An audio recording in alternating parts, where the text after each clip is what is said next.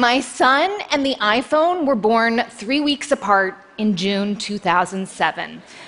So while those early adopters were lined up outside waiting to get their hands on this amazing new gadget, I was stuck at home with my hands full of something else that was sending out constant notifications.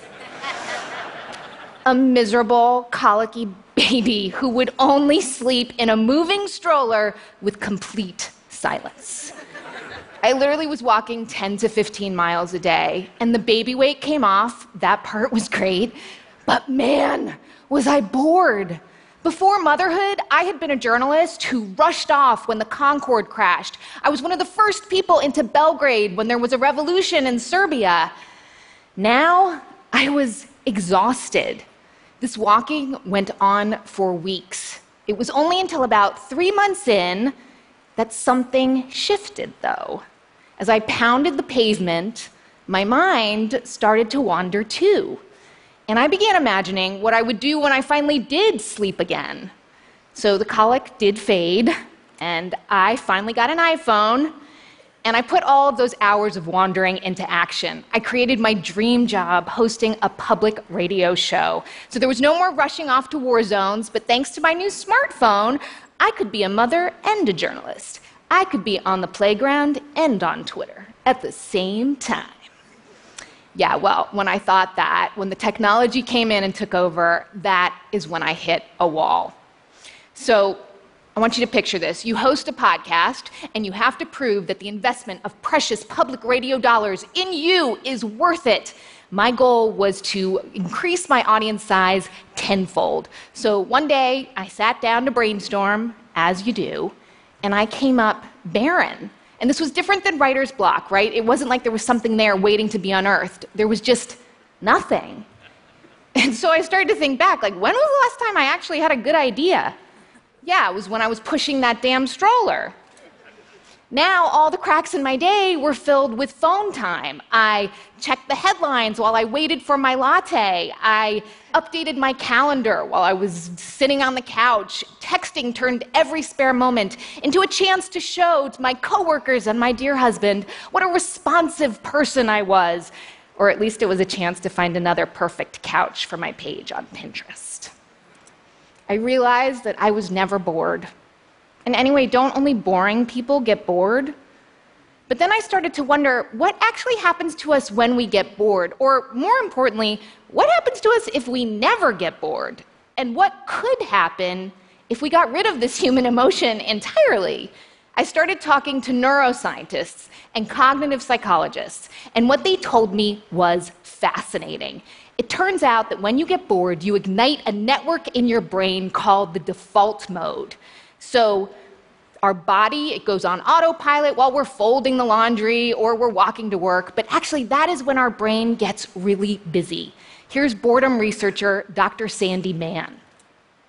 Once you start daydreaming and allow your mind to really wonder, you start thinking a little bit beyond the conscious, a little bit into the subconscious, which allows sort of different connections um, to take place. It's really awesome, actually. Totally awesome, right?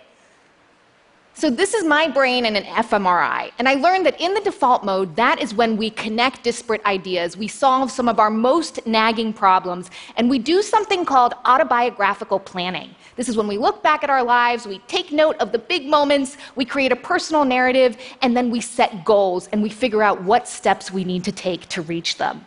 But now we chill out on the couch, also while updating a Google Doc or replying to email.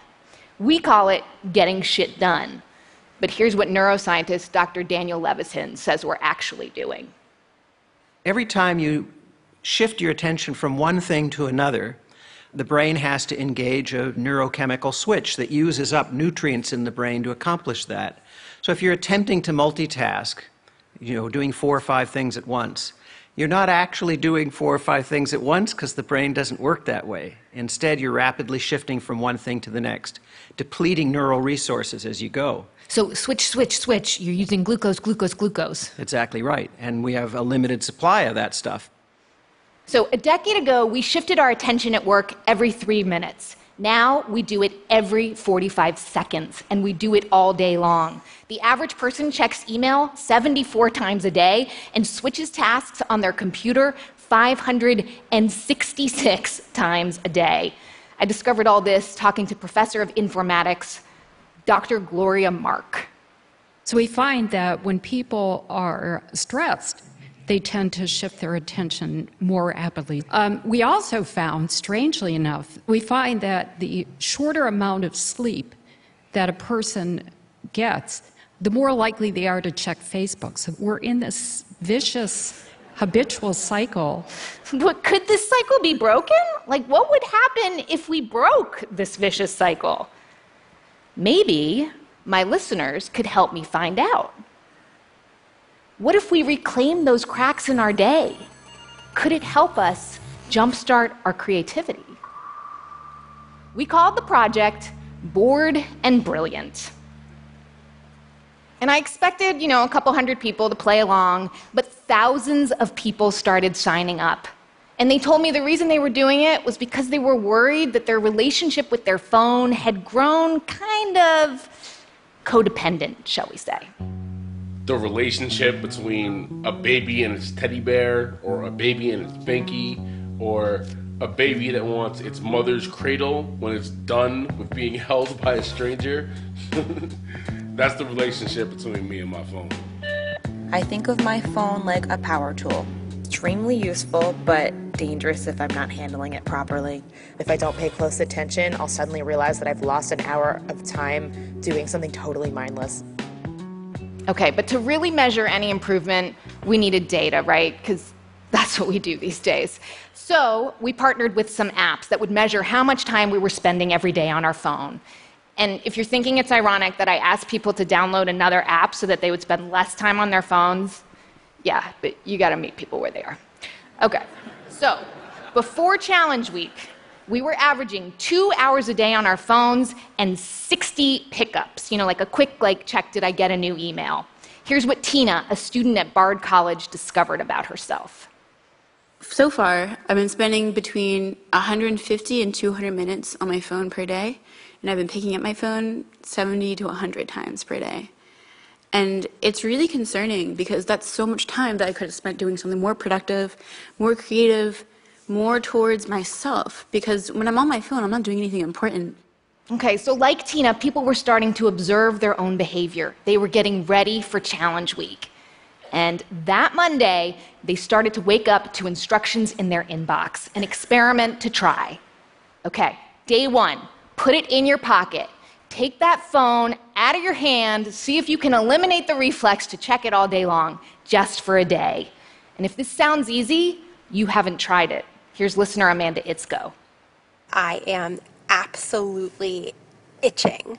I feel a little bit crazy because I have noticed that I pick up my phone when I'm just walking from one room to another getting on the elevator, and even, and this is the part that I am really embarrassed to actually say out loud, in the car. Yikes. Yeah, well, but as Amanda learned, this itching feeling is not actually her fault. That is exactly the behavior that the technology is built to trigger. I mean, right? Here's former Google designer Tristan Harris. If I'm Facebook or I'm Netflix or I'm Snapchat, I have literally a thousand engineers whose job is to get more attention from you. I'm very good at this, and I don't want you to ever stop. And the, the CEO of Netflix recently said our biggest competitors are Facebook, YouTube, and sleep. I mean, so you, you, you, know, there's a million places to spend your attention, but there's a war going on to get it. I mean, you know the feeling that amazing episode of Transparent ends and then the next one starts playing, so you're like, okay, fine, I'll just stay up and watch it. Or the LinkedIn progress bar that says you are this close to having the perfect profile. So you add like a little more personal information. As one UX designer told me, the only people who refer to their customers as users are drug dealers and technologists.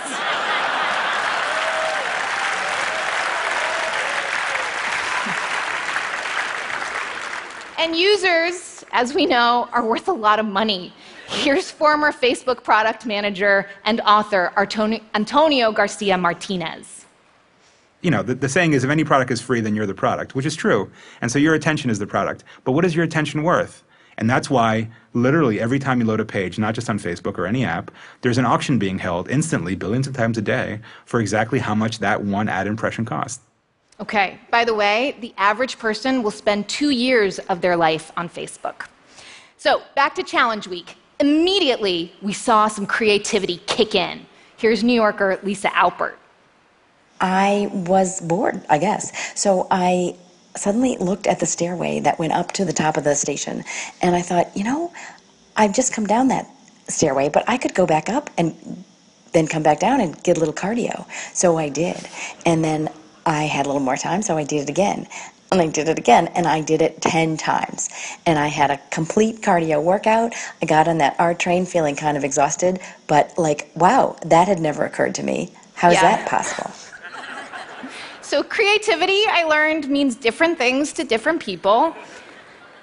but everyone found day three's challenge the hardest. It was called Delete That App. Take that app. You know the one, that one that always gets you, it sucks you in.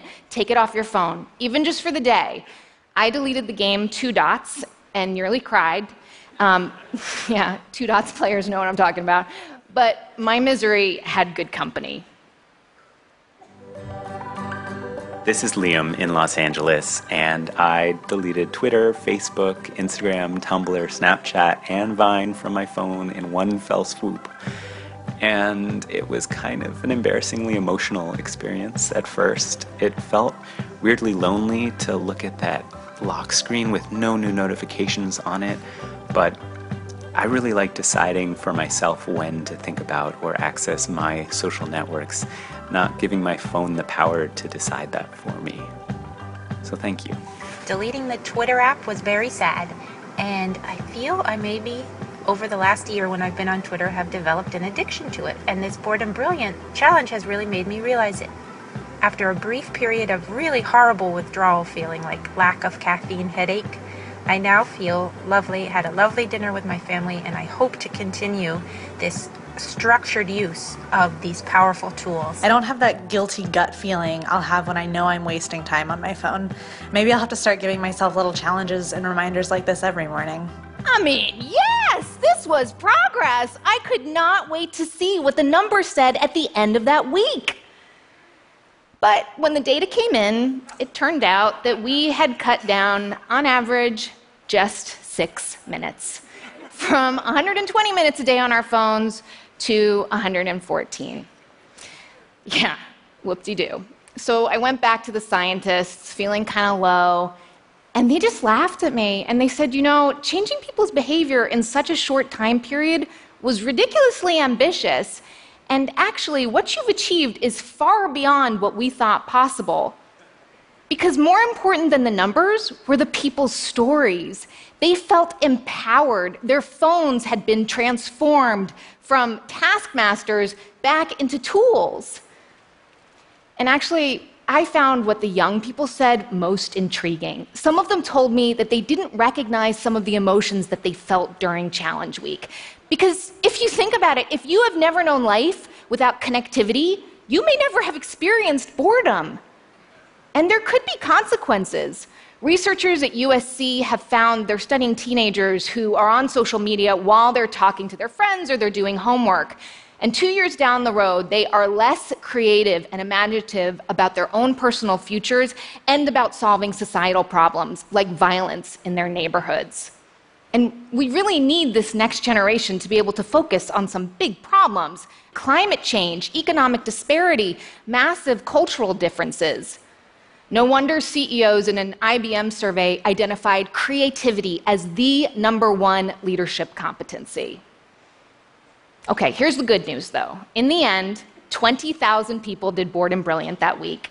90% cut down on their minutes, 70% got more time to think. People told me that they slept better, they felt happier. My favorite note was from a guy who said he felt like he was waking up from a mental hibernation.